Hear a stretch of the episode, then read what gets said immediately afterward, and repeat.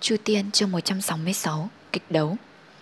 Mùi máu tanh nhuộm đầy đỉnh thông thiên phong trên thanh vân sơn. Ngay cả linh thú thì kỳ lân cũng hiện vẻ bất an, Đứng ngồi không yên, nơi hàn băng đầm, Thỉnh thoảng lại hú lên vang động. Đồng thời, tại Ngọc Thanh Điện, Mọi người với sắc mặt trầm trọng đang nhìn xuống núi. Bên kia Hồng Kiều, Ngay lúc này cuộc thảm sát đã diễn ra một ngày một đêm. Mặc dù đoán biết cuộc chiến với đám quái thú sẽ rất khốc liệt, nhưng thảm cảnh trước mặt cũng làm mọi người run sợ. Bọn yêu thú từ lúc xuống núi di chuyển như rông gieo bão cuốn. Tuy rằng các cao thủ chính đạo không ngừng tập kích, nhưng với số lượng không sao đếm xuể, tạo thành cơn đại hồng lưu. Yêu thú căn bản không coi những cuộc tập kích đó ra gì, chúng vẫn như lôi oanh nội chiều, lướt đi như gió. Ngay cả với những trận tập kích dữ dội, mọi người không thể ngờ rằng họ chỉ có thể tiêu diệt được 10, 12 con quái vật, chẳng thấm vào đâu so với số lượng vô kể bọn chúng.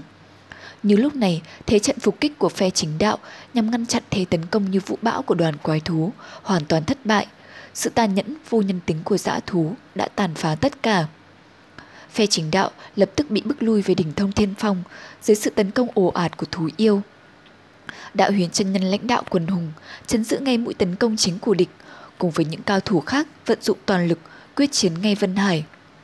Lúc này, hào quang các pháp bảo bay lượn đầy trời, máu tanh vương vãi khắp nơi, tiếng la hét kêu khắp vang trời. Một luồng cuồng phòng hắc ám như thủy triều điên cuồng dâng lên, càn quét vào chính điện. Trong số vài trăm cao thủ còn lại, một nửa chân giữ dưới đất, một nửa bay lên không, tạo ra vô số hào quang dựng thành một bức tường ánh sáng lạnh giá, chấn giữ trên mặt quần hùng, tỏa ra hào quang rực rỡ. Đám quái thú căn bản không biết đến đau đớn, dâng lên như chiều cuốn, lao thẳng tấm thân huyết nhục vào thành băng khí. Chỉ trong chốc lát, hào quang như tán loạn tỏa ra khắp phía, tạo nên một âm thanh chấn động khắp thỉnh thông thiên phong, vang động trong đầu từng người. Sau đợt tấn công đầu tiên, hàng trăm quái thú bị luồng hào quang từ băng đánh cho tan xác, mùi máu tanh sông lên nồng nặc, lan tỏa khắp nơi như một cơn mưa máu bung lên rồi từ từ đổ xuống khắp người phe chính đạo. Cảnh tượng thật kinh hoàng, Đám người chính đạo còn chưa kịp định thần thì đợt tấn công thứ hai đã ập đến dữ dội hơn. Quang thành lần này chịu một áp lực cực kỳ to lớn. Một số nơi chịu áp lực nặng hơn, hào quang mờ đi.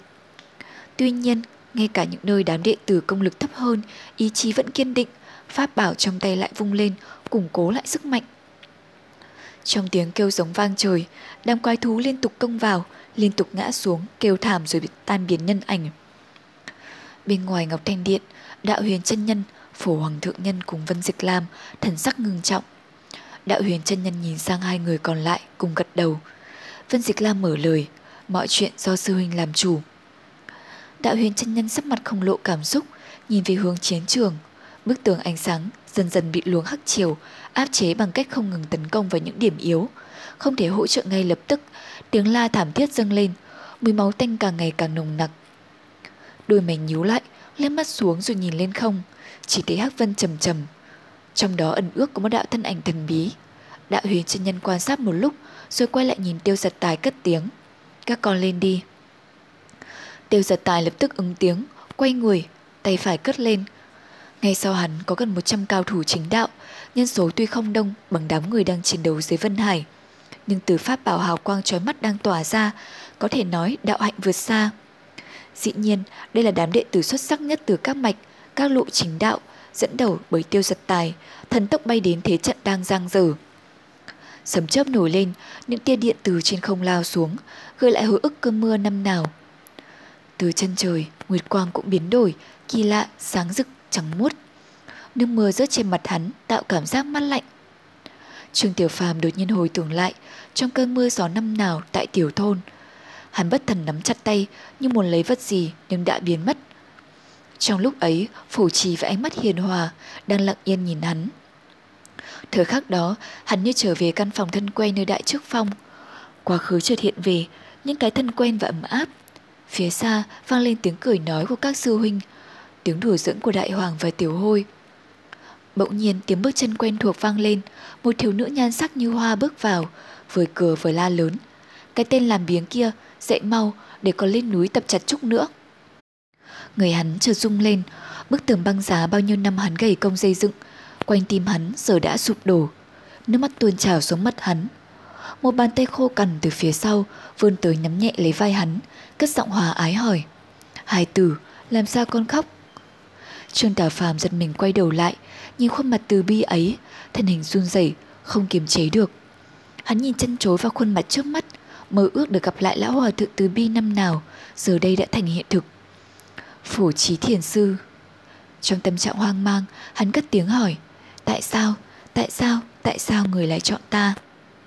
Phủ trí không trả lời, vẫn nhìn tiểu phàm với ánh mắt xót thương, nhãn thần từ bi bình hòa không nói gì. Trên thế gian, mọi thứ biến mất, tưởng chừng chỉ còn lại hai người. Trương Tiểu Phàm bỗng chốc trở về với con người thực tại của hắn.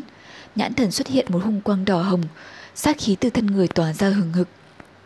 Phù, một tiếng gió nhẹ thổi qua, vạt áo phía trước bùng lên. Phệ hồn ma bổng với ánh hồng quang u ám bay lên ngang ngực hắn. Phổ trí một quang chấn động, nhận ra vật trí thượng của ma giáo, phệ huyết châu, đang tỏa ra ánh sáng đỏ như máu, xoáy thẳng vào ông, đem lại cảm giác lạnh lẽo run người. Mùi máu tanh sông lên nồng nặc, quỷ lệ đột nhiên xuất hiện giữa không trung, tỏa ra một khí thế bài sơn hài đảo. Cuồng phong bốc lên, tăng bào của phổ trí bay phần phật, toàn thân bị nút chừng bởi ánh hồng quang, vô cùng kinh khiếp. Tuy nhiên, lão không hề có ý né tránh, vẫn đứng đó bất động.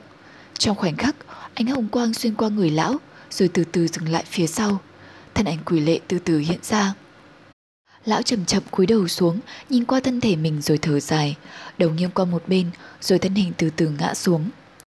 Từ phía sau, quỷ lệ lại một nữa xoay người lại, nhìn phù trí, nhãn thần đang đầy vẻ hung bạo chợt dịu xuống. Ánh hàn quan tắt hẳn, trở về với trạng thái ban đầu, những tia đỏ trong mắt biến mất. Đinh, phệ hồn bổng chợt rời khỏi tay rơi xuống đất, con người hắn như mất đi khí lực. Sấm chớp lại nổi lên khắp nơi, sáng rực, mưa gió đầy trời, tâm hắn như trùn xuống. Hắn lê bước khó nhọc đến bên phủ trí. Mặt đất nhão nhoẹt bùn đất do cơn mưa như bám chặt lấy chân hắn, khiến hắn phải vận dụng hết khí lực mới có thể cất bước. Hắn ngã xuống tưởng chừng như không thể gượng dậy, rồi vẫn tiếp tục bò về phía trước. Đến khi tưởng chừng không thể nào dáng gượng được nữa, hắn đã đến được bên cạnh phù trí. Hắn nắm lấy bàn tay khô cứng của ông. Đã hơn 10 năm rồi, đôi bàn tay thân ái này, hắn không ngờ có thể một lần nữa được nắm lấy. Sư phụ, sư phụ. Giọng hắn run rẩy, không nói nên lời, hai hàng nước mắt chảy dài hai bên má. Tại sao, tại sao lại như vậy? Phủ chỉ khó nhọc quay lại, nhìn hắn, người thiếu niên năm nào giờ đây đã có quá nhiều thay đổi. Lão không trả lời, da mặt càng ngày càng trắng nhợt đi, đôi môi khẽ động đậy, nhưng rồi cũng không thể thốt lên lời. Lão khẽ những động đôi bàn tay già nua hướng về mặt hắn. Đôi bàn tay run rẩy dưới cơn mưa gió, gió như đao, mưa như tên không ngừng đập vào nó. Tiểu phàm ngưng khóc, ra ngóc đầu dậy, nhìn lão. Hai người ngưng thần nhìn nhau trong cơn mưa gió, lặng yên không động đậy, lạ thường không cảm xúc. Đôi môi phủ trí lần nữa khẽ động đậy như muốn nói gì đó, nhưng rồi cũng chẳng thốt lên được, bàn tay từ từ hạ xuống, nằm lặng yên. Sinh mệnh như đang dần dần rời khỏi lão. Tiểu phàm người như ngây dại, toàn thân như hóa đá, khẽ cúi đầu, nhìn vào tay mình, giọng run run. Ta đã giết ông ấy, ta đã giết ông ấy. Bỗng nhiên một luồng quỷ khí bốc lên xung quanh, toàn thân hắn chợt biến đổi. Chỉ trong chốc lát, mặt hắn đầy vẻ hung tàn, hóa thân thành quỷ lệ. Tuy nhiên, nỗi thống khổ vẫn hẳn in trên mặt hắn. Trong cái thân xác quỷ lệ hung tàn ấy là kẻ đệ tử Thanh Vân Môn, Trương Tiểu Phàm năm nào. Bên cạnh thân xác của phổ trí, nỗi dân vật đau đớn cuốn chặt lấy hắn. Gió vẫn thổi bút người, mưa không ngớt, khung cảnh thật tiêu điều, thê lương. Tiêu giật tài dẫn đầu chúng đệ tử nhanh chóng gia nhập chiến đoàn, cục diện ngay lập tức cân bằng lại. Mặc dù lúc này đám đệ tử đã có chiến lược hợp với tình thế, lập thành từng nhóm từ 3 đến 5 người, trực diện chống đỡ những đợt công kích, nhưng vẫn không thể lấp hết những chỗ hổng bị đánh thủng. Tuy nhiên, với sự trợ giúp kịp thời của nhóm cao thủ mới đến, họ phản công lại, tiêu diệt nhanh chóng những quái thú đã xâm nhập vào, thoát khỏi cảnh hiểm nguy, củng cố quang thành, kiên cố bất phá. Trung tâm trận chiến, nơi ánh sáng chói lòa nhất, Lưu Tích Kỳ với thanh thiên gia thần kiếm, như cửu thiên tiên tử, ngạo khí ngất trời, hà quang tỏa ra từ vạn trượng trên cao. Thiên gia đánh thẳng xuống, máu huyết văng tung tóe, không thể đếm hết bao nhiêu xác chết dưới chân nàng. Chỉ trong chốc lát, tà áo trắng tinh của nàng đã nhuộm thành hồng. Lưu Tuyết Kỳ không hổ danh là một trong những cao thủ bậc nhất trong chính đạo. Bọn quái thú tuy hung ác nhưng cũng có ba phần kinh sợ. Trong cuộc chiến sinh tử này, Lưu Tích Kỳ bất chấp sống chết, tung hoành ngang dọc, đánh thẳng vào những nơi yêu thú tụ bầy, tạo nên những cơn mưa máu dày đặc nơi nàng lướt qua. Lúc này, trên mặt nàng không lộ một nét biểu tình nào, không sợ đau đớn, không sợ hiểm ác. Ngay cả khi mùi máu tanh thấm đẫm vào tấn thân vốn lúc nào cũng tinh khiết, Lưu Tuyết Kỳ cũng không hề để ý đến. Nàng dốc toàn lực, không ngừng chém giết trong cuộc chiến khốc liệt này. Với khuôn mặt kiều diễm lạnh giá, nàng thật sự làm mọi người kinh tâm động phách, không dám tới gần. Một canh giờ lại trôi qua, mặc dù luồng hắc quang không ngừng áp đảo đạo bạch quang, nhưng vẫn không thể phá vỡ. Vân Hải Sơn, nơi tiên cảnh thần thánh, giờ đây xác chết khắp nơi, máu chảy thành dòng, bầu trời u ám, luồng hắc quang không ngừng dịch chuyển lên xuống, khung cảnh thật kinh hoàng. Bỗng nhiên một tiếng hú kỳ dị cất lên từ phía sau đám quái thú, như ra lệnh gì đó. Thanh âm nghe tha thiết thê lương, như vào những đêm rằm, lũ sói cô độc, hú tiếng dưới trăng. Đang chiến đấu bất kể sống chết, nghe tiếng hú kéo dài, bọn quái thú đột nhiên dừng đánh, lùi lại, giữ một khoảng cách với đám người chính đạo. Bên phía đối diện, mọi người cũng đình thủ. Màn hào quang nhạt đi nhưng vẫn bao phủ đỉnh Vân Hải Sơn. Ai cũng lợi dụng thời khắc này để lấy lại hơi sức. Lúc này, nhìn lại mới thấy mọi người toàn thân nhuộm đầy huyết tích, máu nhuộm tràn đỉnh Vân Hải Sơn, đầu đầu cũng thấy xác chết, bất kể là quái thú hay cao thủ chính đạo. Hầu hết những cao thủ đang phi hành trên không đều đáp xuống, khẩn trương lợi dụng thời cơ để phục hồi. Ai cũng biết bọn quái thú này có thể tấn công bất ngờ bất cứ khi nào. Chỉ có những đệ tử đạo hạnh tinh thâm vẫn bay lượn để cảnh giới. Tiêu giật tài khẽ nhíu mày, mục quang đang nhìn xa xăm, bỗng thu hồi lại. Nơi bọn quái thú tụ tập quá xa để có thể quan sát được. Trong cuộc chiến sinh tử này, hắn chỉ thấy một tương lai mù mịt. Hắn thở dài trong lòng, chợt nhìn thấy gần bên cạnh hắn, Lục Tuyết Kỳ vẫn đứng bất động trên không. Cơn gió nhẹ thổi qua, ta áo trắng giờ đã thành đỏ hồng bay phấp phới. Nàng đứng đó như bức tượng tuyệt thế gia nhân, vẻ đẹp thoát tục không có gì có thể so sánh. Thời khắc này, nàng vẫn đăm đăm nhìn về phía trước, nơi đám hắc quang đang tụ hội. Tiêu giật tài cho mày, trực giác của hắn phát hiện có điều không ổn với Lục Tuyết Kỳ. Trực lại hỏi. Bất thình lình, đám quái thú lại một lần nữa phát động tấn công. Chỉ trong chốc lát đã xông tới, nhanh như thiểm điện. Khi thế phá núi rời sông, tạo nên một cơn sóng đen tuôn trào khắp nơi. Nhưng lần này, bên cạnh bọn quái thú hung ác lần trước, còn có những quái vật cực lớn, nhe nhanh múa vuốt, lao về hướng phe chính đạo. Giữa lúc đó, chúng nhân bên chính đạo đã sát cánh bên nhau, các pháp bảo thi nhau bay lên không. Tỏa ra hào quang rực rỡ sáng ngời, một lần nữa tạo thành một bức quang thành cực lớn, vững chắc che chở mọi ngả đường tấn công của quái vật.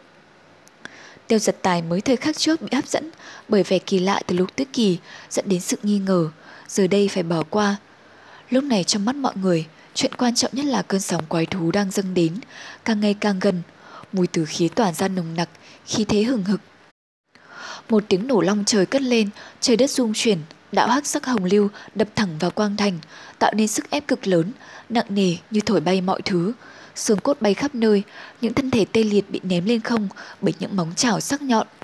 Những yêu thú cực lớn gia nhập chiến đoàn lần này quả thực có sức mạnh siêu việt, vượt xa những quai tránh đạo, chẳng có tác dụng gì với chúng. Ngược lại, trào thủ của chúng vô cùng lợi hại, quét tới đâu máu văng tới đó. Chỉ trong chốc lát, bảy tám con đã vượt qua bức tường phòng thủ, lưu lại những lỗ hổng chết người. Chẳng mấy chốc, bức quang thành đã bị suy chuyển trầm trọng, từ trên cao, Vân Dịch Lam, phổ hoàng thượng nhân sắc mặt đại biến. Vân Dịch Lam nhướng mày, hướng về phía đạo huyền chân nhân, người đang ngưng trọng thần sắc, nhìn xuống núi, tiếng hú hiệu lệnh không ngừng phát ra, khóe mắt ông lộ rõ nét yêu tư, không biết đang suy nghĩ gì. Nhưng trên mặt không lộ nét biểu tình cũng không lên tiếng. Vân Dịch Lam thu hồi mục quang, trầm ngâm suy nghĩ rồi nhìn xuống núi. Cuộc chiến bên dưới ngày càng khốc liệt, bọn đệ tử chính đạo đều biết là thời khắc hết sức quan trọng – mỗi cá nhân bỏ qua sự sinh tử, toàn lực ứng phó. Thậm chí một số lớn đệ tử cũng la hét điên cuồng, la vào bọn quái thú, chém giết bất kể sống chết, người hay thú lúc này cũng chẳng có sự khác biệt nào. Chu Tiên trong 167 cấm địa Nhìn lên thấy dòng ác thú vô cùng vô tận, điên cuồng lao tới, hết lớp này đến lớp khác, dùng mấy con yêu thú khổng lồ đó làm dàn tên, hùng hục xông lên đánh vào màn sáng của bọn người chính đạo. Thấy màn sáng rung lóc sắp đổ, trên gương mặt đám đệ tử bên cạnh, bắt đầu lờ mờ vẻ sợ hãi. Tiêu giật tài câu rúng đôi mày, biết nếu không đánh lui đám yêu thú tiên phong này, để tình thế bùng phát, sẽ không thể nào dẹp yên được nữa. Tiêu giật tài lập tức hét to, hô gọi bọn đệ tử xung quanh theo mình, xông tới một con yêu thú khổng lồ ngay gần cạnh. Thần hình y khẽ nhúc động, vừa lao đi được mấy bước, đột nhiên thấy sau lưng có luồng gió rít qua một thân ảnh từ mé bên lướt đi như thiểm điện, lao thẳng vào con yêu thú ấy. Tiêu giật tái liếc nhìn thân ảnh nọ, ngẩn ra một lát, thấy y phục tuy nhuốm máu đỏ, nhưng thân hình yêu kiều, thanh cao tuyệt diễm. Đúng là lục tuyết kỳ. Trên nền ánh sáng lẫn lộn, vô số yêu thú màu đen và đám đệ tử chính đạo. Lục tuyết kỳ như cơn gió trướng sông ngược lên, lao về phía con yêu thú lớn gấp 10 lần thân thể mình. Rồi bên cạnh lại lao ra một thân ảnh khác, chính là Tăng Thư Thư, con người vốn thanh tú ấy, lúc này thân hình cũng đa bê bết máu. Y hướng về tiêu giật tài, nói Tiêu sư huynh, chúng ta mau đi giúp lực xung muội. Tiêu giật tài vội vã gật đầu, cùng sông lên. Con yêu thú khổng lồ mà họ đang đối mặt chính là bạch cốt yêu xà xuất hiện tại thất lý đồng, vùng đất người miêu ở Nam Cương. Dưới mây đen, xương cốt nó hắt ra sắc trắng nhờn dị, kỳ dị. Mà ba đôi cánh màu loang đốm dính liền với xương sống trắng hiếu, liên tục chớp động, trông càng có vẻ ngụy dị khó tả. Lúc này, thân thể khổng lồ dài gần 3 triệu của bạch cốt yêu xà cuộn lên, vẫy động ba đôi cánh trên khớp xương sau lưng. Cái lưỡi liên tục thè ra thụt vào, phun phụt từng luồng hắc khí. Con mắt sừng sộ chầm chầm nhìn quang cảnh phe chính đạo. Mỗi lần cái đầu thù lù của nó quét qua, lập tức bọn đệ tử đạo hạnh còn non, hoặc là bị cái mồm nó táp chúng mà chết, hoặc là chịu không nổi hơi độc từ luồng khí đen kịch độc, công tâm nên vong mạng. Bạch cốt yêu xà liên tục sát hại không biết bao nhiêu người, nhìn thấy đám đệ tử chính đạo bay chạy tứ tán trước mặt mình, cái mồm to của nó cứ ngáp ngáp. Tuy không thể nhận ra cảm xúc trên cái mặt không có biểu cảm ấy, nhưng hiển nhiên là cuồng ngạo vô cùng. Đúng lúc nó đang đắc ý, đột nhiên trước mặt thoáng hiện ra một bóng trắng, kèm theo một tiếng thét. Thanh âm lạnh lẽo, một cô gái tuyệt mỹ lăng không xuất hiện. Tiên kiếm lam sắc trên tay, chớp động rực rỡ hào quang, xé gió xả xuống. Xương khớp của bạch cốt yêu xà vụt phát ra một tràng rít rú. Không hề có ý muốn tranh né, không coi thanh thiên gia thần kiếm đó vào đâu. Nó ngoác cái miệng to để lộ hai ngọn răng trắng nhờn, lừng lững, táp vào lục tuyết kỳ. Chiếc răng này xem ra còn lớn hơn người thường mấy lần, nhấp nháy bạch quang băng giá từ trên cao bổ xuống. Lục tuyết kỳ đối mặt với cảnh tượng khủng khiếp, diện mạo vẫn lạnh lẽo như thường, rừng rưng, hờ hững, dường như cũng rất xem thường bạch cốt yêu xà. Thiên gia thần kiếm qua mang đại thịnh, vò lên trời cao như phụng vũ cửu thiên giữa làn hắc khí, chớp mắt đã chém đứt luồng khí đó, xẻ rách mây đen. Trước khi bạch cốt yêu xà kịp phản ứng, đã chém xuống phần xương phía dưới đầu nó ba thước. Xì, kha, một tiếng rít đùng đục dường như từ sâu trong thân thể đột nhiên bật ra. Thoạt tiên là luồng âm thanh trầm thấp, nháy mắt đã như mạnh thú gào thét. Bạch cốt yêu xà ngạc nhiên sửng sốt, tạm thời ngừng công kích, cúi đầu nhìn xuống, chỉ thấy nơi xương trắng trước ngực mình, chỗ xương cốt gần với bên bị thiên gia chém trúng, đột nhiên xuất hiện một đường nứt mờ mờ, tiếp đó nhanh chóng lan rộng, giây lát sau phát ra một tiếng bùng vỡ như sấm nổ, xương cốt tan tành nát vụn bắn bay đi. Thiên gia là thần binh trên 9 tầng trời, tuy bạch cốt yêu xà là tuyệt thế yêu vật nhưng cũng đã bị thương dưới thanh thần kiếm. Bạch cốt yêu xà giống lên một tiếng cuồng nộ, kinh thiên động địa. Trong hốc mắt chìm sâu trên cái đầu nó, bỗng phụt ra hai luồng hỏa diệm như lửa địa ngục. Hiển nhiên phẫn nộ vô cực. Nó lập tức không thể bận tâm đến những người khác nữa. Cái đầu to tướng quẫy mạnh quất thẳng vào lục tuyết kỳ. Đúng trong khoảnh khắc đó, tiêu giật tài và tăng thư thư lao đến, đồng thanh hét lên một tiếng. Pháp bảo tiên kiếm cùng lúc phi ra, hợp với thiên gia thần kiếm của lục tuyết kỳ, cùng chém một nhát như vụ bão xuống bạch cốt yêu xà. Chỉ nghe thấy một âm thanh rầm rầm vang dội, quang man tán loạn, bọn tiêu giật tài thân hình rúng động, từ giữa từng không suýt nữa bị đánh bật xuống. Cũng may họ đều là những nhân tài kiệt xuất trong lớp trẻ, đạo hạnh không thường, ai nấy đều trụ vũ thân hình. Nhưng lúc nhìn nhau thì thật hoàng kinh thất sắc. Giống yêu vật khủng khiếp này, sức mạnh ma quỷ của nó quả nhiên vượt ra ngoài mọi sự tưởng tượng. Tất cả liên thủ đối địch còn chật vật khốn khổ, nói gì đến đằng sau nó vẫn sừng sững kia, một thứ thần cực kỳ bí hiểm. Nhìn lại bạch cốt yêu xà, tuy đã đánh bạt bọn người kia ra, nhưng đấy đâu phải là hạng dễ sơi, pháp bảo của họ lại càng không phải là loại tầm thường. Những luồng hào quang kỳ dị màu xanh lam trắng vàng cứ tỏa ngược lên, đánh mạnh vào đầu của bạch cốt yêu xà. Rõ ràng đã đánh vỡ nát một chỗ xương nhỏ nào đấy của nó. Bạch cốt yêu xà lại giận dữ gầm lên, trong mắt nó hỏa diệm rực cháy, hầu như không hề nghỉ ngơi, điên cuồng lao lên tiếp tục công kích. Hiển nhiên đối với những người này, nó thống hận đến cùng cực. Tiêu giật tài, Lưu Tuyết Kỳ và Tăng Thư Thư lần lượt bay lên, xung thế của bạch cốt yêu xà quá trường hung mãnh, bất luận thế nào cũng không thể trực tiếp ngăn chặn được. Thêm nữa lần này, khi cái mồm to của nó lao đến, lại phụt ra một luồng độc khí đen dày đặc, từ đằng xa ngửi thấy đã muốn nôn ọe. Mọi người không có cách nào, lập tức vận dụng thân pháp linh hoạt, bao vây tấn công thân hình đồ sộ của con quái vật. Trong trường đấu, lúc này bên yêu thú có tổng cộng 6 con thân hình khổng lồ. Qua cơn hoảng loạn ban đầu, những đệ tử tinh Anh do tiêu giật tài dẫn dắt, ít thì vài người, nhiều thì mười mấy người, đều đang đương cự với đàn yêu thú. Tuy nhiên, do bị cản trở bởi yêu lực hung dữ, không những không thể thắng, mà phần lớn còn vất vả vô cùng. Khi số yêu thú giảm bớt, đối mặt với những con yêu thú thông thường, bọn đệ tử chính đạo lập tức gan dạ hẳn lên. Cục diện vốn hỗn loạn cũng từ từ ổn định, màn hào quang được củng cố, bắt đầu vững chắc trở lại. Bên ngoài Ngọc Thanh Điện, đạo huyền chân nhân và mấy người kia nét mặt ngưng trọng, mặt mày co rúm, chỉ thấy cục diện kịch liệt, mưa huyết gió tanh, không biết đã có bao nhiêu sinh linh mất mạng trong nháy mắt. Đạo huyền chân nhân chăm chú nhìn xuống trận chiến dưới chân núi, chỉ thấy đám yêu thú khổng lồ, tựa hồ càng đánh càng dũng mãnh. Những đệ tử kiệt xuất như tiêu giật tài, lấy đông đánh ít, lúc này cũng dần dần có vẻ hao sút, thậm chí có vẻ không chống cự được nữa. Đạo huyền chân nhân nét mặt nghiêm trọng, quan sát thêm một lúc, sau đó ông ngẩng đầu nhìn trời xanh, mây đen vô tận, trên cao cuồn cuộn chảy, càng lúc như càng hạ thấp. Vân Dịch Lan đứng một bên hùng hăng ho, khẽ khẽ nói, đạo hiền huynh, tình thế trước mặt có phải... Lão chưa kịp nói hết câu, đạo huyền chân nhân là nhân vật lợi hại, tự nhiên đã hiểu rõ. Chiến cục trước mắt quả thực rất gay go. Ông quay sang, gật đầu với Vân Dịch Lam nói, cốc chủ yên tâm. Nói xong, ông ngoái lại nhìn đằng sau. Sau lưng ba người bọn họ, mấy chục vị trưởng lão thủ tọa của chính đạo đều đang đứng đó. Mấy người này hoặc tóc bạc phơ hoặc là tiên phong đạo cốt, có thể nói, những trưởng lão và tiền bối thuộc mấy chi phái của Thanh Vân Môn chính là lực lượng cuối cùng của chính đạo. Đạo huyền chân nhân trầm mặc một lát, Trung Quy cũng chậm chậm nói, chư vị xuống thôi. Không ai lên tiếng, nhưng đối với câu nói của đạo huyền chân nhân, mấy chục người này hoặc khe khẽ gật đầu hoặc cung tay hồi đáp. Sau đó trong chớp mắt, quang mang bùng động, toán trưởng lão cuối cùng của chính đạo đồng thời tung mình đằng không bay xuống dưới chân núi. Bên ngoài Ngọc Thanh Điện, lúc này trừ đạo huyền chân nhân, phủ hoàng thượng nhân và Vân Dịch Lam vẫn còn 6 người nữa. Chính là thủ tọa 6 chi phái còn lại, không kể thông thiên phong. Chẳng hiểu sao họ không tham gia vào chiến đoàn vừa rồi. Đạo huyền chân nhân nhìn thẳng từng người, gật đầu. Các vị xem ra thế cục đã nguy cấp lắm rồi, chuyện dự tính lúc ban đầu đành phải nhớ các vị vậy. Trong sáu thủ tọa, những người thuộc tầng lớp trẻ mới lên như tề hạo đều hướng về đạo huyền chân nhân cung kính. Chỉ có điểm bất dịch, tăng thúc thường và thủy nguyệt đại sư, ba người thần tình điềm đạo. Sau khi nghe đạo huyền chân nhân phân phó, họ đã sớm biết là sẽ có chuyện này. Chỉ riêng đến bất dịch, nét mặt thoáng có chút khói mờ lướt qua.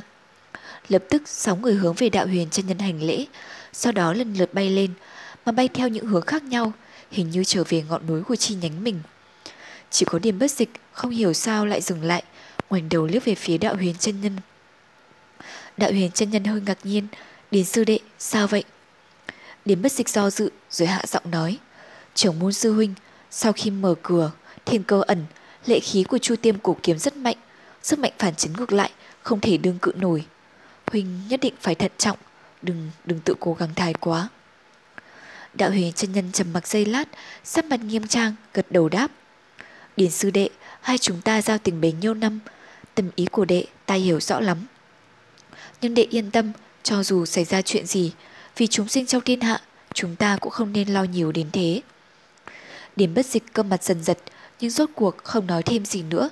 Lão ngắm ngâm mặt đạo huyền chân nhân, gật gật đầu, tụ bảo khẽ phất, ánh trắng ánh vàng giao hiện, đẩy lão phút cao, bay lên trời, hướng đại trúc phong mà tới. Ngọn núi phía trước văng vẳng truyền tới tiếng giao đấu kịch liệt, lan đến hậu sơn thông thiên phong, đã biến thành khó nghe, loãng dần đi. Tiếng chim hót u ẩn, nơi này phẳng phất như một thế giới khác. Điểm tương đồng duy nhất là cho dù nơi này tĩnh mịch như vậy, vẫn có ánh đao ánh kiếm, vàng vất mùi huyết tanh. Chảm long kiếm nhấp nhánh sáng, thưa ánh sáng màu bích lục, thân kiếm tự hồ cũng run lên, hình như đang ai điếu một điều gì. Lão nhân già nua đó đã mất đi sinh khí, lặng lẽ nằm trên đất, đôi mắt hấp háy những tiêu cuồng nộ, hàm răng nghiến chặt. Xem ra tuy trầm mặc, nhưng trong sự trầm mặc đó vẫn thoáng hiện lên mấy phần điên cuồng. Trong bóng dâm của khu rừng, quỷ tiên sinh vẫn không rời đi, âm ám như bóng ma, đứng đằng sau nhìn theo bóng lâm kiên vũ. Ánh mắt y từ thân thể đã tắt dụi sự sống của vạn kiếm nhất, chuyển sang gã đệ tử của ông ta, cuối cùng rơi trên tràm long kiếm. Sau đó y đột nhiên như nhớ ra một sự gì, ngoảnh đầu lại, nhìn về phía ảo nguyệt động phủ. Con đường đó thanh lãnh mà tịch mịch, trơ trọi chạy dài mãi đi, không nhận thấy bất kỳ một động tĩnh gì hết. Dưới tấm sa đen, không ai có thể nhìn thấy nét mặt của quỷ tiên sinh. Lâm Kinh Vũ lúc này trong đầu bơi bơi rối loạn, vạn kiếm nhất đột nhiên bị hại, khiến lòng gã gần như phát điên. Từ trận đại loạn trên Thanh Vân Sơn, ân sư Thương Tùng Đạo Nhân phản xuất sư môn 10 năm về trước. Vạn kiếm nhất đột nhiên xuất hiện với sở học và phong độ của ông, dần dần đã trở thành người mà Lâm Kinh Vũ sùng bái và kính ngưỡng. Mười năm nay, gã khắc khổ tu luyện dưới sự dạy dỗ của vạn kiếm nhất. Trong lòng, quả thực đã coi lão nhân thần bí vô cùng này, vừa như thầy, vừa như cha, kính trọng không bút nào tả xiết. Thế mà bây giờ, con người gã tôn sùng nhất đỡ trở thành một cái thây chết, nằm trước mắt gã. Mà hung thủ là ai, gã cũng không biết. Mà đã không biết thì nói đến gì việc báo thù. Đau lòng, thống khổ, tuyệt vọng, những cảm giác đó kích động bản tính cực đoan thiên khích của Lâm Kinh Vũ, khiến gã càng lúc càng có vẻ điên cuồng. Đúng lúc ấy, đột nhiên từ khu rừng phía sau lưng, vọng đến một tràng âm thanh lạ tai. Lâm Kim Vũ dùng mình, ngoảnh phát lại nhìn, chỉ thấy một dải rừng cây lắc lư dữ dội. Có một bóng người đột nhiên nháng lên, hiện hữu, sau đó nhanh như thiểm điện lướt qua nhanh. Tốc độ nhanh khủng khiếp đó, bằng vào nhãn lực tu hành đến mức như Lâm Kinh Vũ, cũng chỉ có thể mới thấy mờ mờ.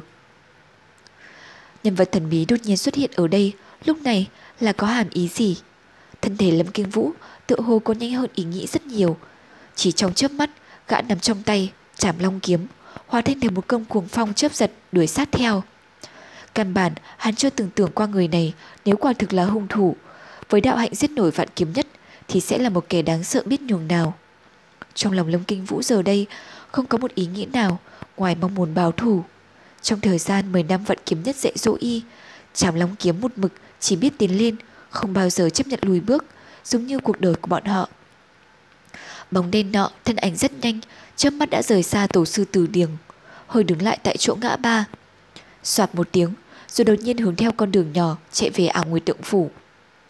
Lâm Kinh Vũ nhanh như chớp cũng lao vù ra, mắt như phụt lửa, nhìn theo bóng dáng lúc ẩn lúc hiện của người kia, không nghĩ ngợi nhiều, thân hình như chớp, nháy mắt đã chạy vào tiểu đạo cấm địa mà Thanh Vân đệ tử lẽ ra không được bước vào, chạy về hướng ảo nguyệt tượng phủ. Gió núi thổi tới, tán cây rung rung, phát ra những tiếng xào xạc. Nơi đây mau chóng chìm vào sự tĩnh lặng. Chỉ có lão nhân già nuôi tiểu tụy nọ, im lìm nằm trên đất, nhìn lên những đám mây trắng trên cao lững lờ trôi. Trên đường truy đuổi, tuy Lâm Kim Vũ đã dốc toàn lực nhưng vẫn không có cách nào bắt kịp bóng người đó. Hai bên cây cối vùng vụt trôi về sau, nhưng bóng người trước mặt vẫn ẩn ẩn hiện hiện. Lúc này, cơn nộ hận trong lòng Lâm Kinh Vũ đã giảm bớt, thay vào đó là sự kinh ngạc ngấm ngầm. Đạo hạnh cao thâm của con người thần bí nọ cứ nhìn là đoán được. Tuy thế Lâm Kinh Vũ vẫn không hề giảm cước bộ, toàn lực đuổi theo. Bỗng nhiên, đến ngã rẽ trước mặt, bóng đen nhàn nhạt, nhạt đó vụt tăng tốc, chìm luôn vào góc chết của ngách núi, biến mất khỏi tầm nhìn của gã. Lâm Kinh Vũ vừa giận dữ vừa lo lắng, toàn lực bổ tới, thân hình như mũi tên bật khỏi cung, lao thẳng về phía trước. Soạt một tiếng phá không bay lên, vì đà la quá gấp, gây ra một âm thanh chói tai. Nhưng khi gã đuổi tới đường ngã rẽ đó, dù chỉ mất một khắc ngắn ngủi, bóng đen nọ cũng đã biến mất hoàn toàn. Lô lộ ra trước mắt gã chỉ là một sân động bình thường, cử động khắp bốn chữ đại tự, à nguyệt động phủ. Lâm Kinh Vũ dùng mình thất kinh, lập tức ngưng bước, Gã vào thành vân môn đã bao nhiêu năm, tự nhiên không thể không biết đây là cấm địa của bản môn. Xưa nay tuyệt đối nghiêm chế thanh vân đệ tử lui tới. Nếu không nay gã lén lút xâm nhập thì sẽ là đại tội. Nhưng gã đảo mắt nhìn từ phía, chỉ thấy xung quanh cổ thụ rậm rịt, ngoài sân động này ra thì không còn gì khác lạ. Bóng người đó tự hồ như đã tan biến đi vậy. Khuôn mặt gã chấp thoát biến đổi, nên do dự thoáng qua, nhưng trong đôi con ngươi dị quang chớp chớp, sự phẫn nộ cuối cùng đã giành lấy phần thắng. Gã liếc chân, dường như có chút chỉ nghi. Nhưng giây lát sau, gã đặt bước chân đầu tiên xuống, đi về phía sân động.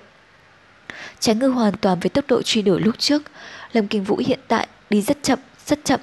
Dường như sân động bình phàm kia có chất chứa sự gì khiến gã trở nên chần chừ.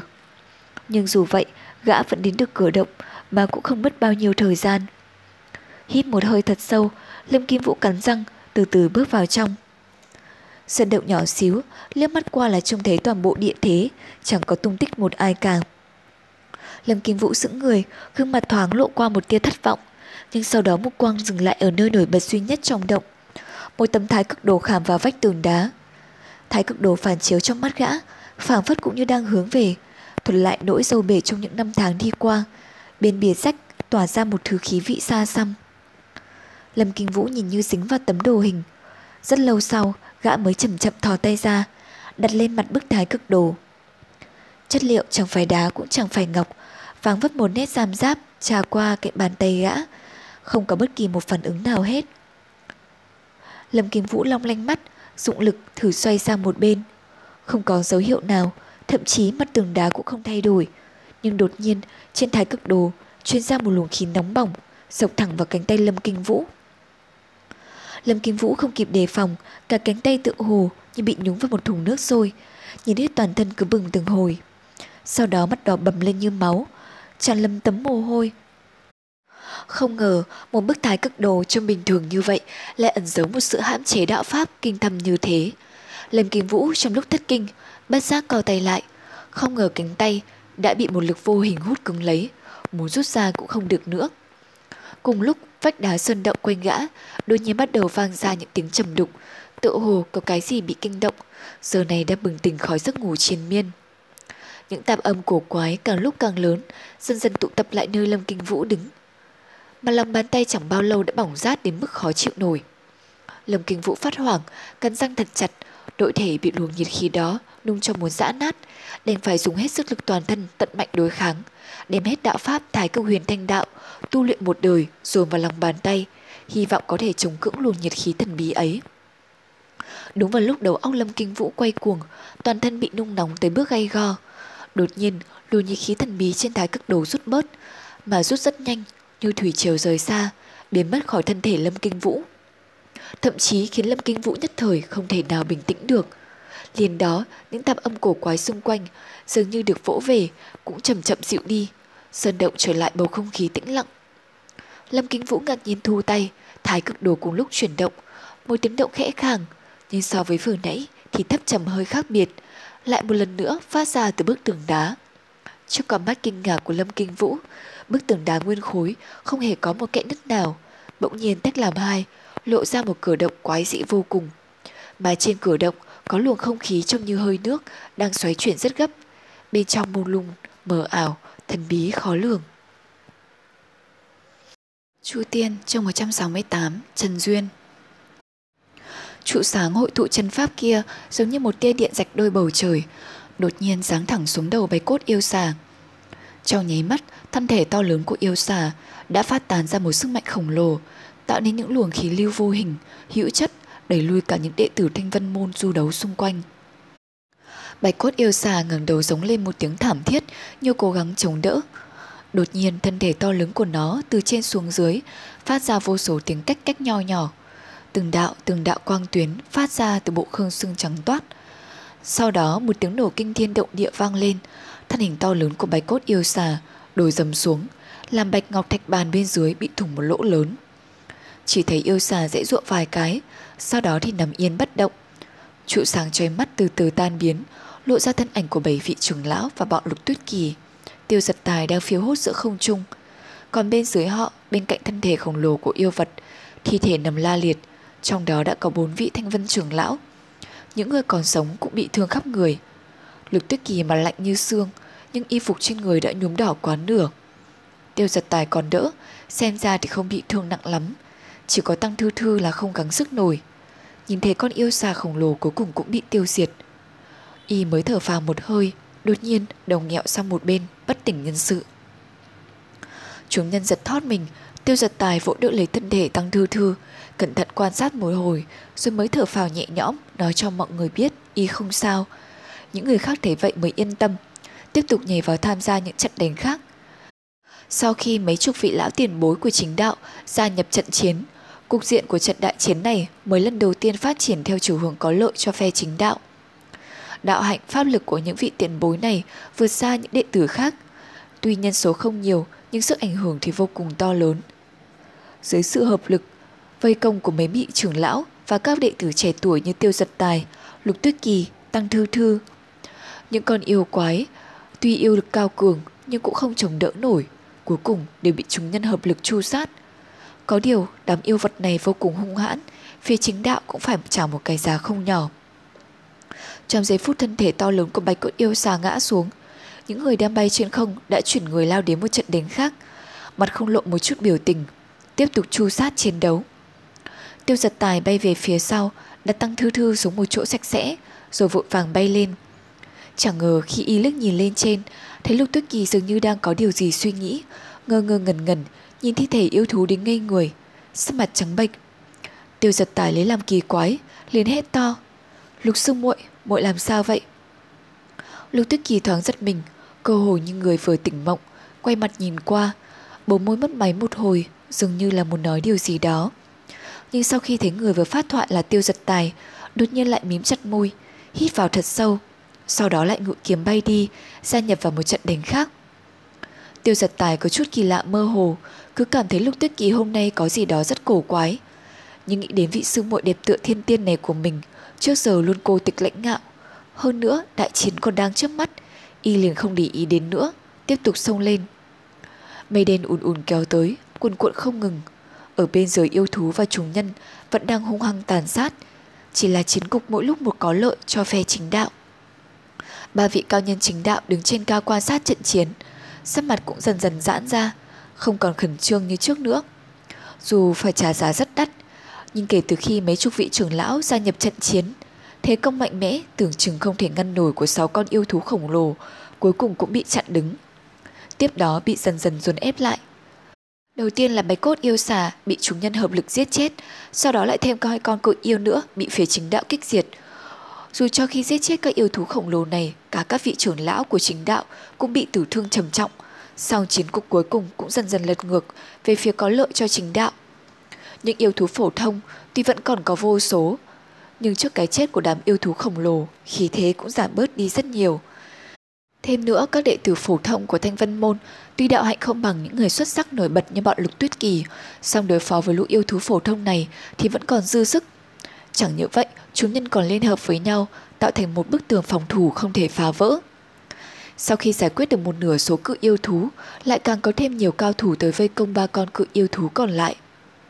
Bất cứ ai cũng có thể nhận ra rằng số yêu thú khổng lồ này chính là chiến hồn của toàn bộ đại quân yêu thú. Nhưng dưới sự bao vây của các lão tiền bối chính đạo, đạo hạnh cao thâm và những đệ tử xuất sắc, ba con cự thú còn lại cũng dần dần gục ngã trong hào quang dập trời của các loại pháp bảo, trong tiếng thét gào phẫn nộ. Đám yêu thú liền trở nên hỗn loạn, Hiển nhiên, cục diện này đã khiến lũ yêu thú vô tri cảm nhận được sự nguy hiểm. Còn bên nhân sĩ chính đạo thì tinh thần phấn chấn, sĩ khí dâng cao. Cuối cùng chính ý cao trào, tấm màn ánh sáng kia mở rộng, ép dần ra ngoài. Máu thịt lũ yêu thú lập tức bắn tung tóe. Tiếng gào thét thê thảm vang lên khắp nơi, vô số yêu thú ngã ngửa cổ hú vang. Âm thanh thảm thiết, màn sáng vô tình không ngừng dồn tới, huyết quang lại bắn lên dập trời. Giữa tiếng gào rú thảm liệt, đám mây đen cuồn cuộn kia đột nhiên dừng lại, giống như cả thế gian này đột nhiên ngưng động lại vậy. Sau đó có một đạo ánh sáng từ từ xạ ra trong đám ô vân. Luồng sáng trắng nhỏ, mảnh như sợi tơ. Trong chốc lát, đám mây đen đột nhiên tản ra, giống như cuồng phong thổi đến, làm tan hết một trời mưa gió vậy. Giữa chỗ sâu nhất của đám hắc vân ấy, đột nhiên xuất hiện một luồng xoáy từ trong ra ngoài. Vân khí bị cuốn vào trong đó, hoàn toàn mất tâm mất tích. Một thân ảnh thiếu niên hiện ra, mặt không lộ chút biểu tình, nhìn cục diện phía dưới, giống như một vị thần trong truyền thuyết. Mái tóc đen tuyền của y bay bay trong gió, một con quái thú toàn thân màu đen ngòm cứ lượn lờ sau lưng y, phát ra những tiếng gầm gừ nhẹ nhẹ. Cũng chính vào lúc mà y hiện thân, toàn bộ yêu thú cũng đột nhiên ngừng lại, ngửa mặt lên, hú lên những chàng dài vang vọng. Vạn thú triều thiên, hắc vân tán phát, phảng phất như có một luồng khí tà ác đang bốc lên tận trời, xông thẳng lên chín tầng mây. Nhân sĩ chính đạo, không ai là không biến sắc. Đạo huyền chân nhân đứng bên ngoài ngọc thanh điện, hàng lông mày nhíu chặt, thấp giọng lầm bầm. Đây chính là thú thần. Ảo nguyệt động phủ, thế giới như mộng như ảo giữa nhân gian, vầng u người lấp lánh huyền ảo kia vẫn treo lơ lửng giữa tường không. Bất luận phong vũ thế nào cũng vĩnh viễn phát ra những tia sáng nhàn nhạt, nhạt những người đang dãy ruộng lăn lộn trong thế gian này phảng phất như đã biến mất hết, chỉ còn lại duy nhất một người trong hoang mang và hoảng loạn. Ta là ai? Hắn khẽ lầm bẩm ngẩng đầu nhìn trăng. Ta sống vì cái gì? Hắn cứ lầm bẩm một mình, không biết là đang hỏi vầng trăng trên cao kia hay là hỏi chính bản thân hắn. Giữa lúc phong vân truyền vần, ba đảo dậy sóng, những chuyện cũ cứ dồn dập hiện về trong đầu hắn. Những người quen khi trước, những người mà hắn đã từng thật lòng đều lần lượt lướt qua trong tâm tưởng, nhưng tất cả đều không để lại chút dấu vết nào mà từ từ xa xa biến mất. Dường như hắn không cam tâm, ý thức được rằng phải đưa tay ra, nắm lấy cái gì đó, nhưng kết quả chỉ là hư không. Không có gì cả, chỉ có vầng trăng trên cao, xuyên qua vô số gió mưa, phủ lên người hắn một thứ ánh sáng nhàn nhạt, nhạt. Hắn chán nản, gục người xuống, giống như là mất hết toàn bộ sức lực vậy. Ở trong thế giới cô độc này, hắn không cần phải kiên cường, không cần phải đấu tranh với bất cứ ai. Gió mưa dần dần cũng ngưng lại, bụi đất thôi không cuộn bay. Hắn thấy vậy thì cũng trầm lòng xuống, nhưng muốn cùng với thế giới này chìm vào vô thanh vô tức. Chết đi. Trong truyền thuyết có nói, chết đi rồi sẽ không còn thống khổ, không còn bận lòng. Dù là cửu u địa phủ hay là diêm la điện thì có sao. Rốt cuộc đã có ai biết được những nơi đó thế nào. Nhân gian phồn hoa này có lẽ cũng chỉ là hư không ảo ảnh mà thôi. Chỉ là thân thể ú dụ ấy của hắn đột nhiên chấn động kịch liệt. Vầng u nguyệt trên cao cũng khẽ rung rung, sau đó chiếu xuống một cột sáng vào thân thể gã. Hắn dường như vẫn muốn dãy giụa, hắn dường như vẫn còn chưa cam lòng. Hắn vùng vẫy, bò dậy, mỗi một động tác dường như đều phải tận hết lực khí toàn thân. Mặt đất dưới chân hắn rõ ràng là có một lực hút vô tận, mê hoặc hắn, quyến rũ hắn. Chỉ cần hắn nằm xuống là sẽ không còn bất cứ phiền não nào, sẽ có thể vứt bỏ mọi thống khổ của thế gian. Chỉ là hắn không chịu chùn bước, vẫn cứ quật cường muốn đứng thẳng người dậy. Hắn nắm chặt hai bàn tay đến bật máu, quyết tâm không chịu bỏ cuộc trong cái thế giới thê lương cô tịch này. Ánh trăng u ám vẫn chiếu lên người hắn, như đang thầm thì khuyên nhủ. Người hà tất phải kiên trì như vậy, hãy buông tay đi, buông ra là ngươi được tự do rồi. Hắn vùng vẫy giống như một con sâu trùng nhỏ bé giữa thế giới bao la, chỉ là bất luận thế nào khi đối mặt với thế giới vô hạn này, hắn dường như mãi mãi cũng chỉ ngẩng đầu nhìn trời, quyết không chịu khuất phục. Chậm chậm, chậm chậm, hắn đứng lên. Những gương mặt thân quen lại loáng thoáng hiện ra trong tâm não. Thì ra, dù trong khoảnh khắc sinh tử, rốt cuộc hắn cũng không nỡ vứt bỏ tất cả. Cuộc đời này xem ra cũng tạm coi là một kẻ vướng bận.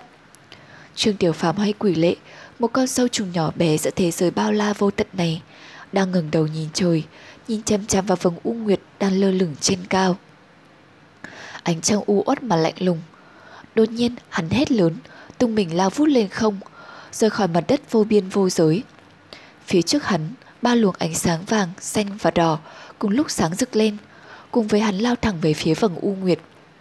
U nguyệt lạnh lùng vô thanh, nhưng trước mặt hắn lúc này, đột nhiên ánh trăng lại mờ đi, để lại hình bóng của một đôi phu phụ, nhìn hắn với ánh mắt ái tử mà hoan hỉ, phảng phất như nhìn đứa bé nhiều năm trước ra đời trong một đêm mưa gió vậy.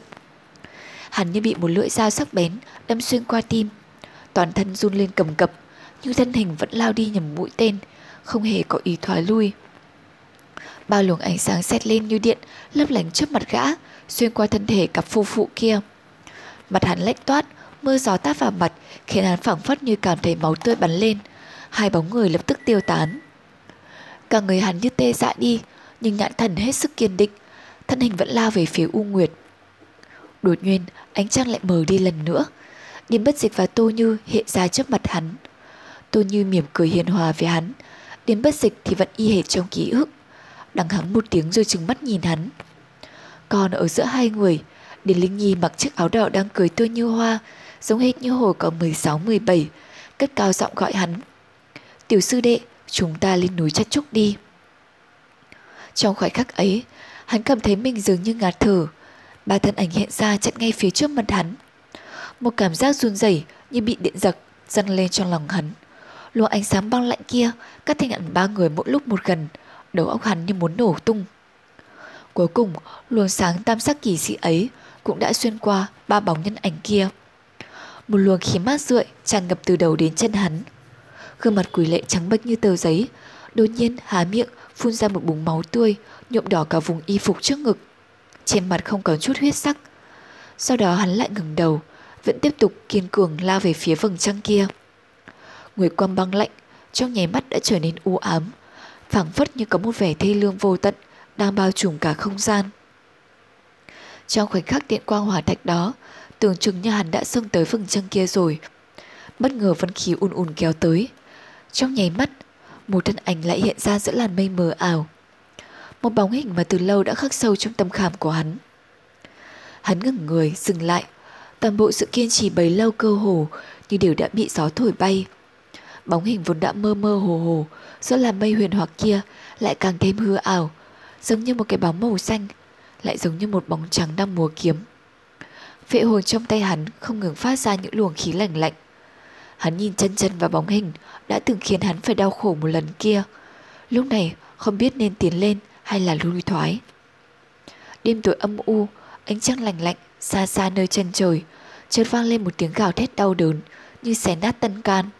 phảng phất như một con dã thú đang hú lên lần cuối cùng với ánh trăng, tràn đầy sự đau đớn và tuyệt vọng. Luồng sáng tam sắc rực rỡ, xông thẳng lên trời, xuyên qua tầng mây, xuyên qua vân khí, xuyên thẳng vào bóng hình hư ảo kia, rồi giống như có thịt gì đó vỡ nát ra vậy. Mưa gió vần vũ cuối cùng cũng tiêu tán, mắt hàn ngân ngần hai hàng lệ nóng. Bóng hình kia dường như chỉ còn cách hắn trong gang tắt, vậy mà hắn vẫn không thể nào nhìn rõ được hình dáng ấy. Trong bóng tối phảng phất như vang lên một tiếng thở dài não ruột. Phòng tiêu vụ tán, nguy quang hư ảo phù vân, thiên địa mênh mông vô cùng vô tận. Thân hình hắn rơi xuống, giống như rơi vào vực sâu vạn trượng vậy. Nhưng trong lòng hắn lại không hề sợ hãi, chỉ có vài phần tiếc nuối về bóng hình dần dần tan biến kia thôi. Trong chốc lát, hắn đã rơi xuống đất, toàn bộ những ảo tưởng kia đã hoàn toàn biến mất. Dưới chân hắn, một chiếc gương cổ sáng lấp lánh đã vỡ thành mấy mảnh, rơi là tà xuống đất. Xung quanh chỗ hắn đứng đều là thạch nham thô giáp, chỉ cách động khẩu kia chưa đầy 10 bước. Chỉ 10 bước mà giống như hắn đã trải qua một đời người vậy. Tất cả những hồi ức thống khổ đều tái hiện một lần trong tâm thức. Dần dần hô hấp của hắn cũng ổn định trở lại, đang định tiếp tục đi sâu vào ảo nguyệt động phủ, thì đột nhiên sững người, giống như phát hiện ra điều gì đó. Rồi từ từ quay người lại. Sau khi tấm gương cổ bị vỡ nát, màn sương vụ ở động khẩu dần dần tan đi, lộ ra một bóng người. Lâm Kinh Vũ, ánh mắt hai người chạm nhau, nhất thời đều thẫn thờ, ngẩn ngơ. Bọn họ cứ đứng yên như vậy rất lâu, rất lâu.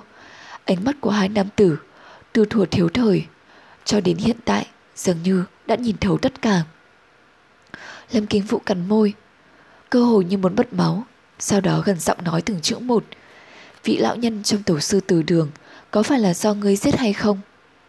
Quỷ lệ thở ơ, nhẹ cúi đầu, hồi lâu sau mới khẽ gật đầu nói, phải. Hai mắt Lâm Kinh Vũ lập tức đỏ ửng. Ưu tiên chương 169, xích diễm.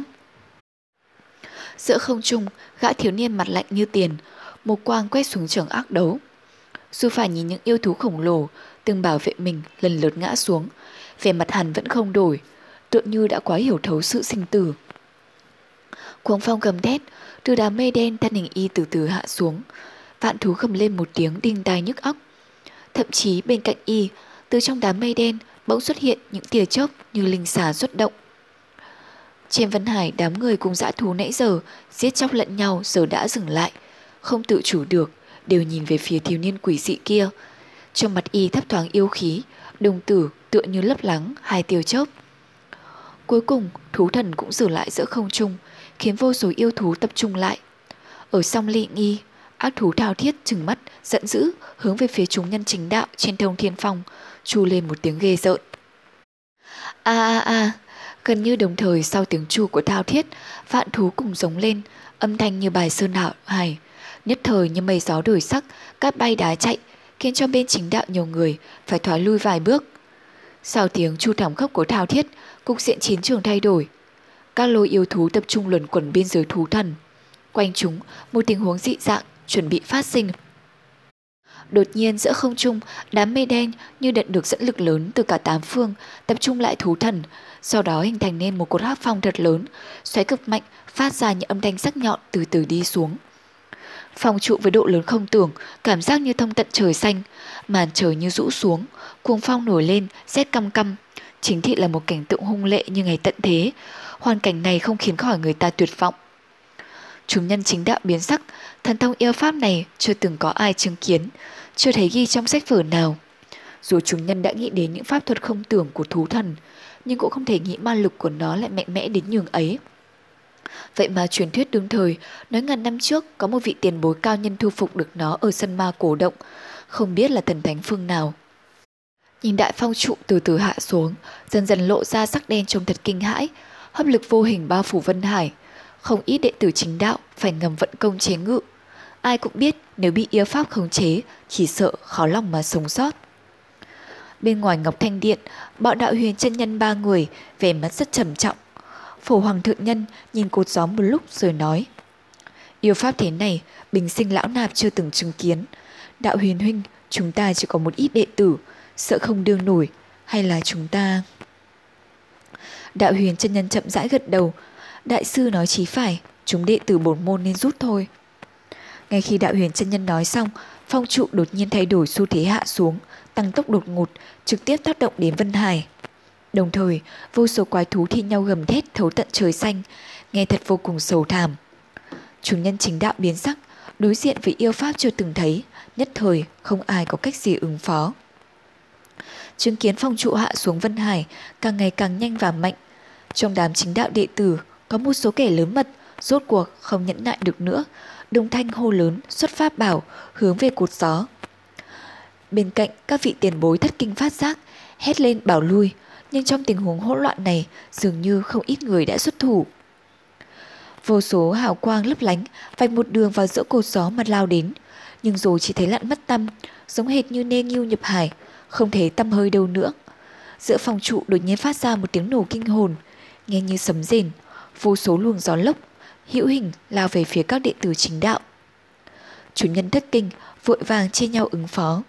Các luồng gió lốc ấy như có linh khí, với một số người nó giống như một vật thể vô hình xuyên qua, nhưng đối với những người khác nó lại như đột nhiên biến ra một hình dạng đáng sợ. Giữa những tiếng gió rít ghê rợn, cuồng phong ép chặt các đệ tử chính phải co lại. Vút, một tiếng sắc lạnh vang lên, tốc độ tăng nhanh, chúng đệ tử không có cách gì phản ứng. Chỉ thấy lũ đệ tử chính đạo vô phương cứu giúp, lần lượt bị cuốn vào phòng trụ quỷ dị. Nơi bình yên phía xa, từng tiếng kêu thảm truyền lại. Giữa đại phòng trụ, huyết ảnh hồng quang bất chợt lóe lên. Một lúc sau đã không còn lưu lại chút dấu vết. Chúng nhân chính đạo nhất thời câm lặng, nhìn nhau ngơ ngác. Quang mang lóe lên, ba đạo hòa quang hướng thẳng về phía chúng nhân chính đạo, loáng cãi đã tới, khiến đạo huyền chân nhân, phổ hoàng thượng nhân và vân dịch lam cả ba sắc mặt nghiêm trọng. Đạo huyền chân nhân vẫy tay hét lớn, chúng đệ tử mau thối lui, trừ vị trưởng lão chặn hậu. Chúng đệ tử sao động, đại bộ phận các đệ tử tuổi trẻ thối lui lập tức. Chúng nhân tam đại môn phái biết tình hình nghiêm trọng, nguy cấp đến nơi, không còn khả năng giữ vững thế trận nữa, tình thế thực sự hỗn loạn. Rất nhanh chóng, chiến trường chỉ còn lại ba vị cao nhân cùng 10 vị trưởng lão tiền bối. Trong trận chiến trước đã có vài vị hy sinh. Cơ mặt đạo huyền chân nhân khẽ nhúc nhích, không ngó lên, từ từ quay đầu đối diện đại địch trước giờ chưa từng thấy. Hắc phong trụ bị chi phối bởi một lực lượng quỷ dị vô hình, từ từ hạ xuống giữa cuồng phong hắc khí. Thiên niên thú thần đạn quang lãnh đạm như xuyên thấu, lạnh lùng nhìn lại, cùng đạo huyền chân nhân ánh mắt nghiêm nghị nhìn nhau thách thức. Đạo huyền chân nhân trong lòng khẽ chấn động, từ phía xa thấy thú thần tuy giống người, nhưng hai mắt không có chút nhân tính nào. Một quang khiến người ta cảm thấy lạnh lẽo, trực diện giống như súc sinh vô nhân tính, giết chóc không ghê, đích thị là loài dạ thú, cùng hung cực ác.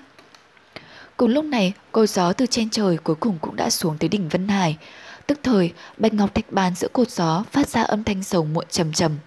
Chỉ thấy vô số vết nứt xuất hiện, ầm một cái, bao nhiêu cát lá lớn nhỏ bay khắp nơi.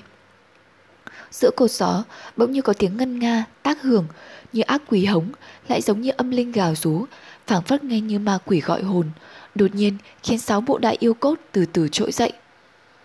Chúng nhân chính đạo, đồng thời biến sắc.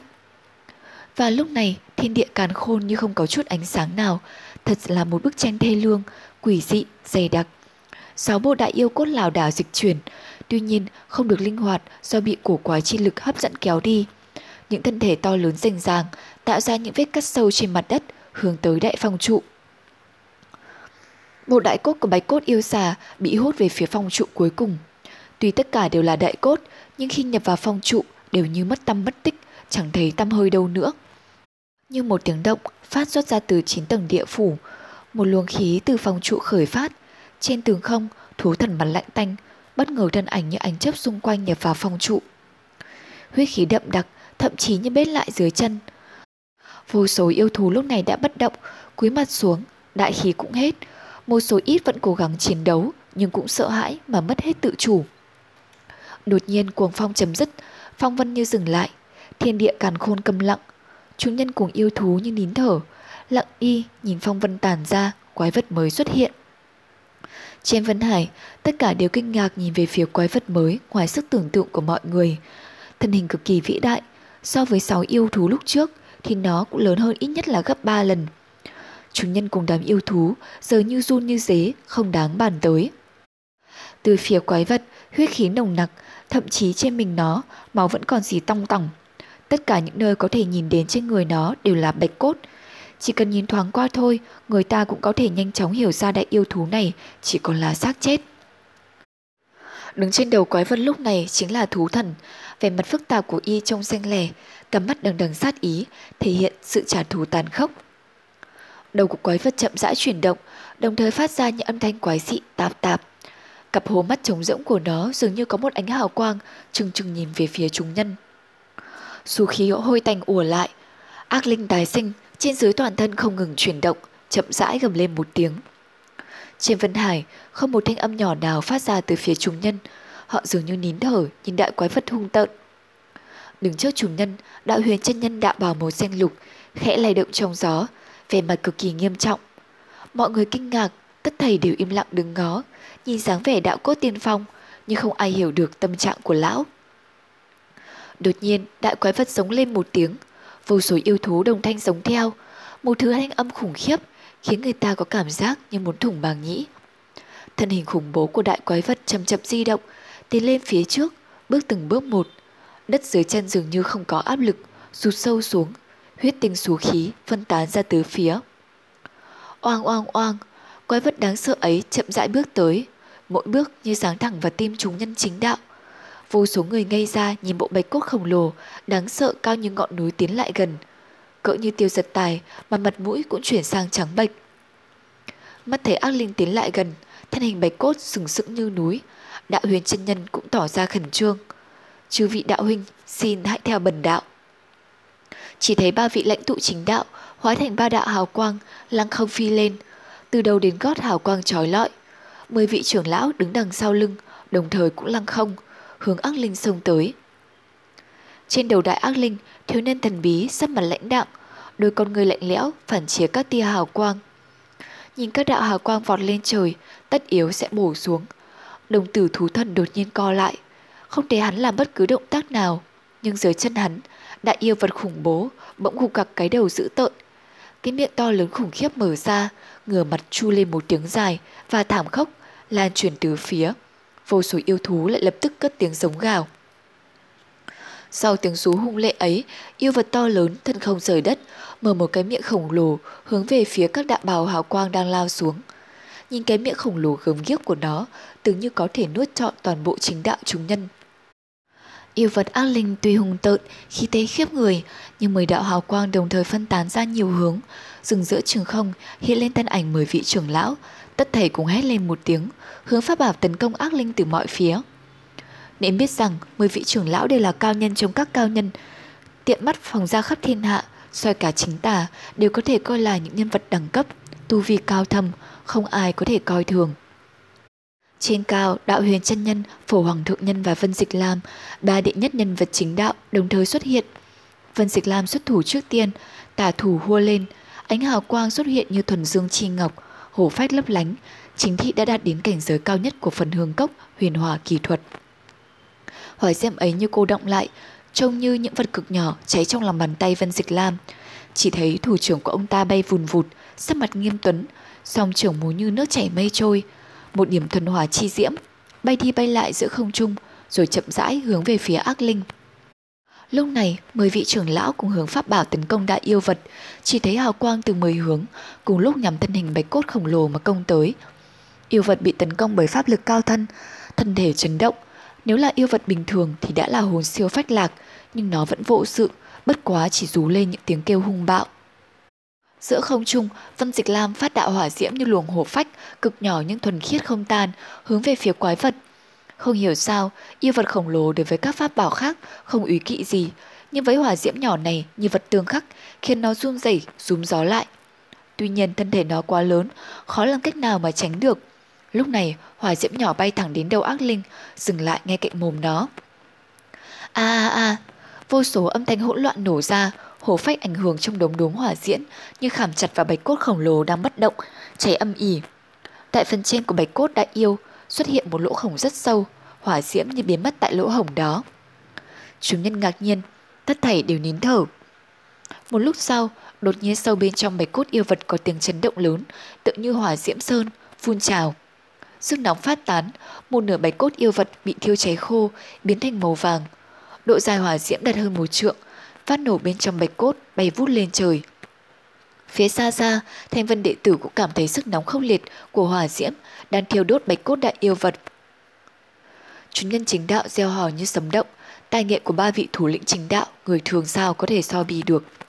Như hỏa diễm sơn phun trào, sức nóng không thể chịu đựng của hỏa diễm dần dần phát tán, bị ngọn lửa dữ dội bao vây, bạch cốt đại yêu vật một nửa thân bị nướng chín chuyển sang màu đen. Dù hình dáng vẫn còn đáng sợ, nhưng trông thật thảm hại so với lúc trước, không còn chút vẻ hung lệ nào nữa. Thấy quái vật gặp thảm cảnh ấy, người người bên chính đạo đã bình tâm trở lại, thở phào nhẹ nhõm. Thêm vào đó, ở đây còn có đạo huyền chân nhân, tay nắm tạo hóa, làm sao phải sợ lũ yêu ma quỷ quái nào nữa.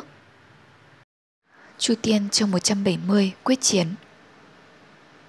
Nhìn lại đại yêu vật vừa được sinh ra, hình dáng dường như có vài phần lăng độc, nửa thân màu trắng, nửa thân thì tuyệt nhiên là màu đen.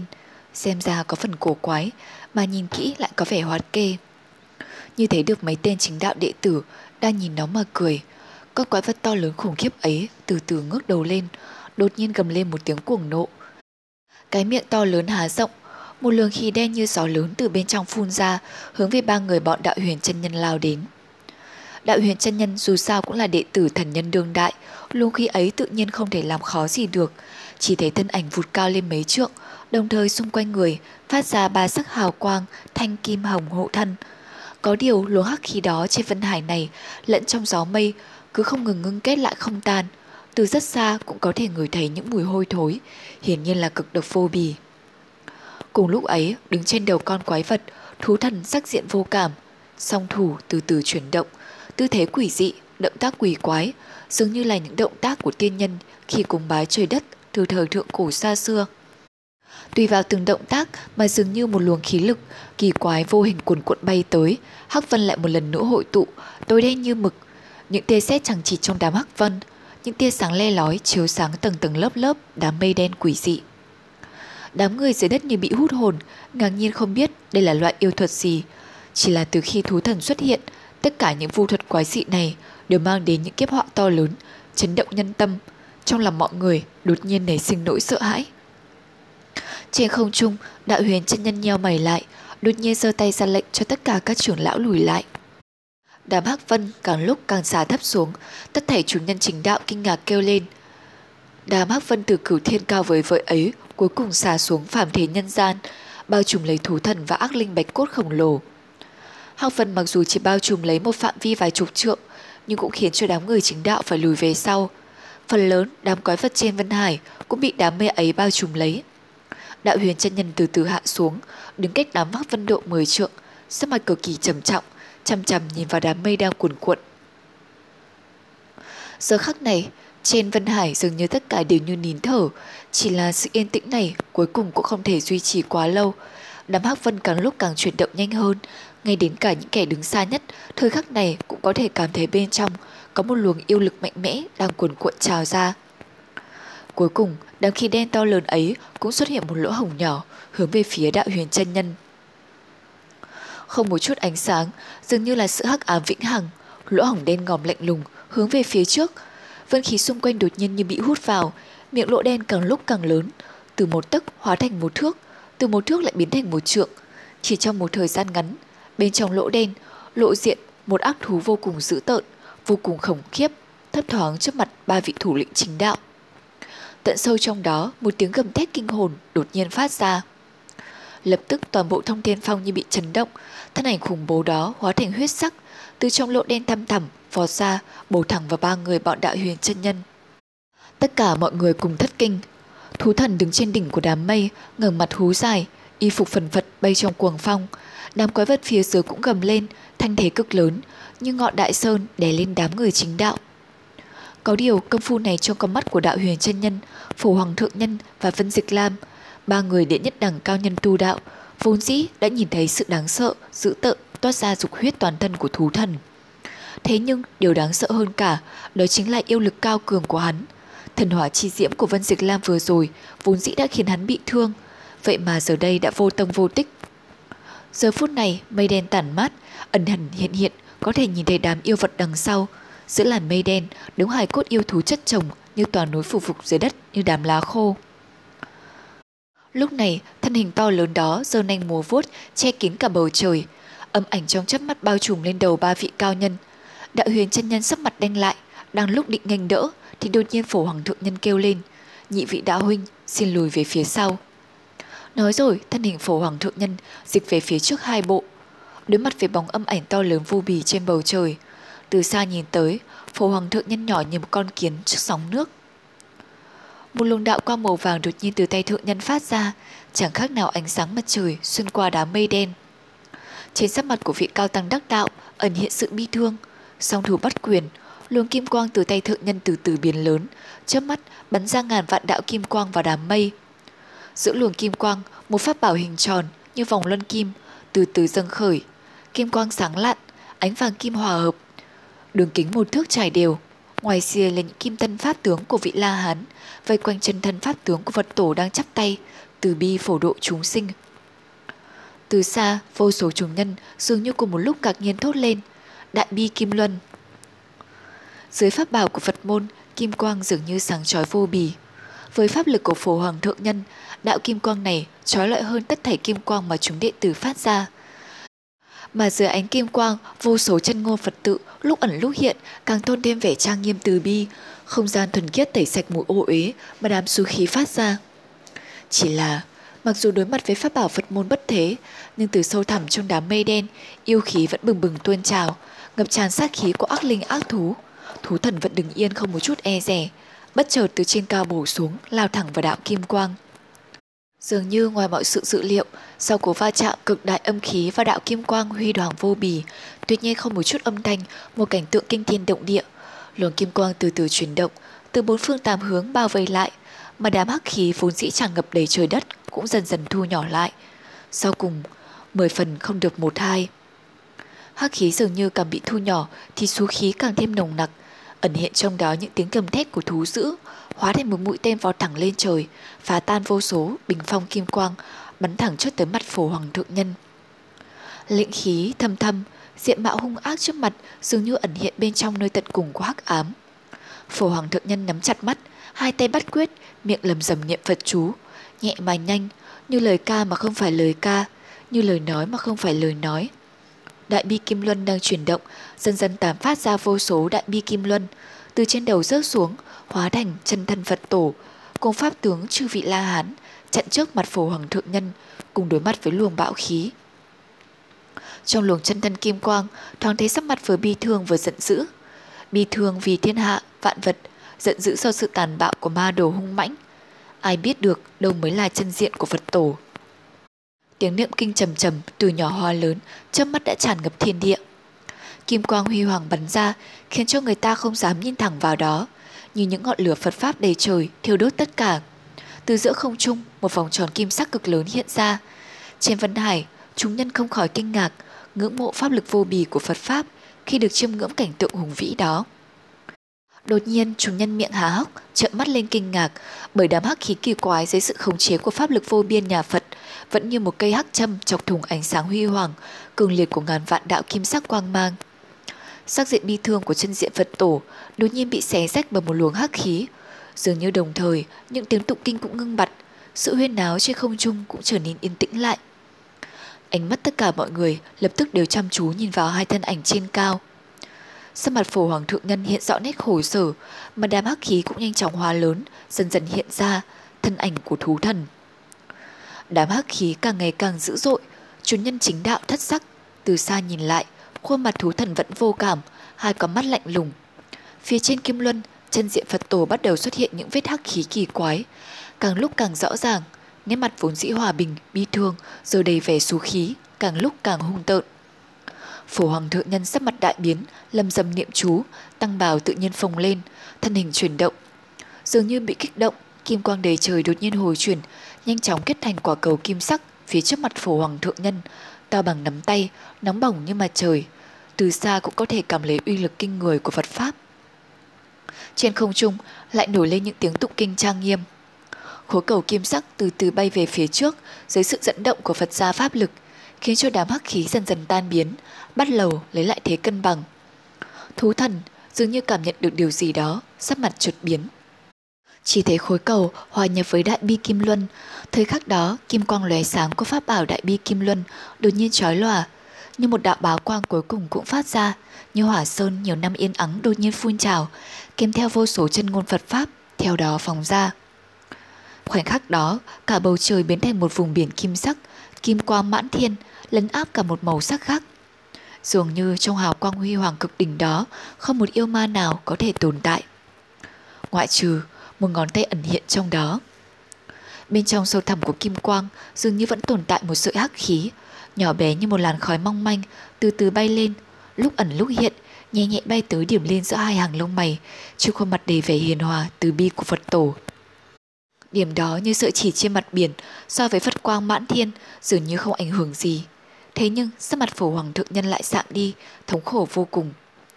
Cùng lúc đó, tất cả mọi người đều nhìn thấy, đột nhiên thiên địa như dao động, Phật quang rối ren, phổ hoàng thượng nhân thổ ra một bụng máu tươi, ướt đẫm cả pháp bảo kim luân trước mặt. Cuồng phong nổi lên, phá tan sự yên tĩnh của trời đất. Ánh kim quang cũng dần dần tiêu tán.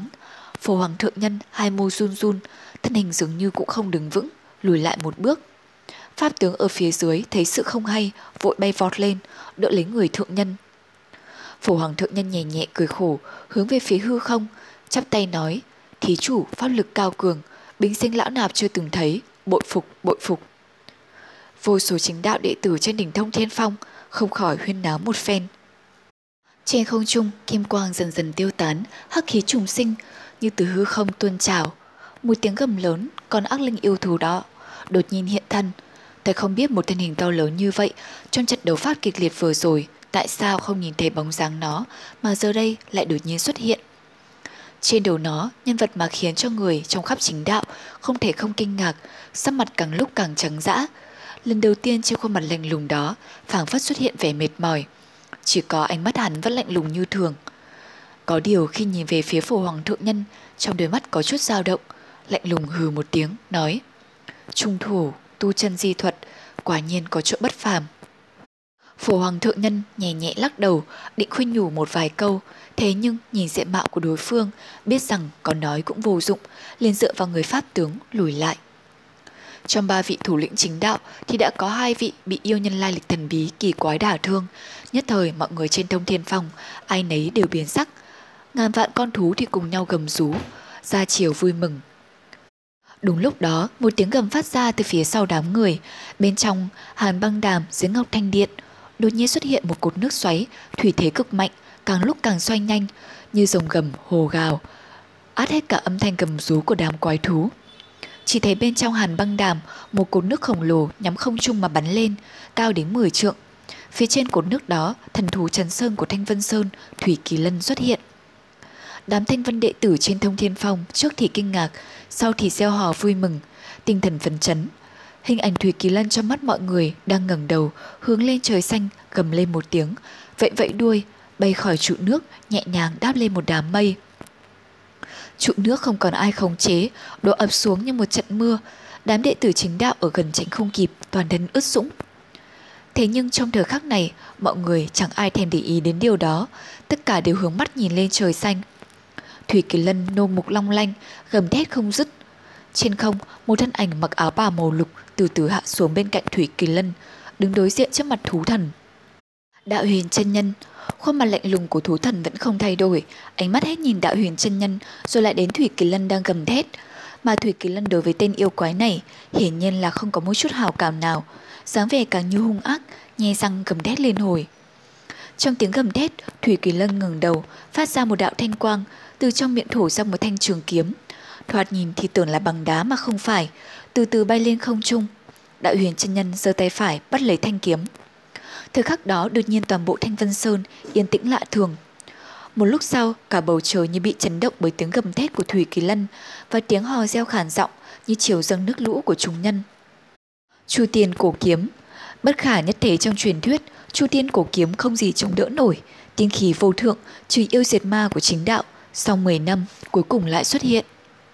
Một ánh sáng từ thanh cổ kiếm trong truyền thuyết phát ra như dòng nước ôn hòa nhẹ nhẹ trôi, chiếu rọi người đạo huyền chân nhân Chủ nhân phía dưới vẫn gieo hò, đạo huyền chân nhân tay nắm chặt chuôi kiếm, thân hình không hiểu vì sao đột nhiên chấn động. Sau đó ông dùng lực kiềm chế, nắm chặt lấy chu tiên kiếm. Thần kiếm trời ban, chu sát tà ma.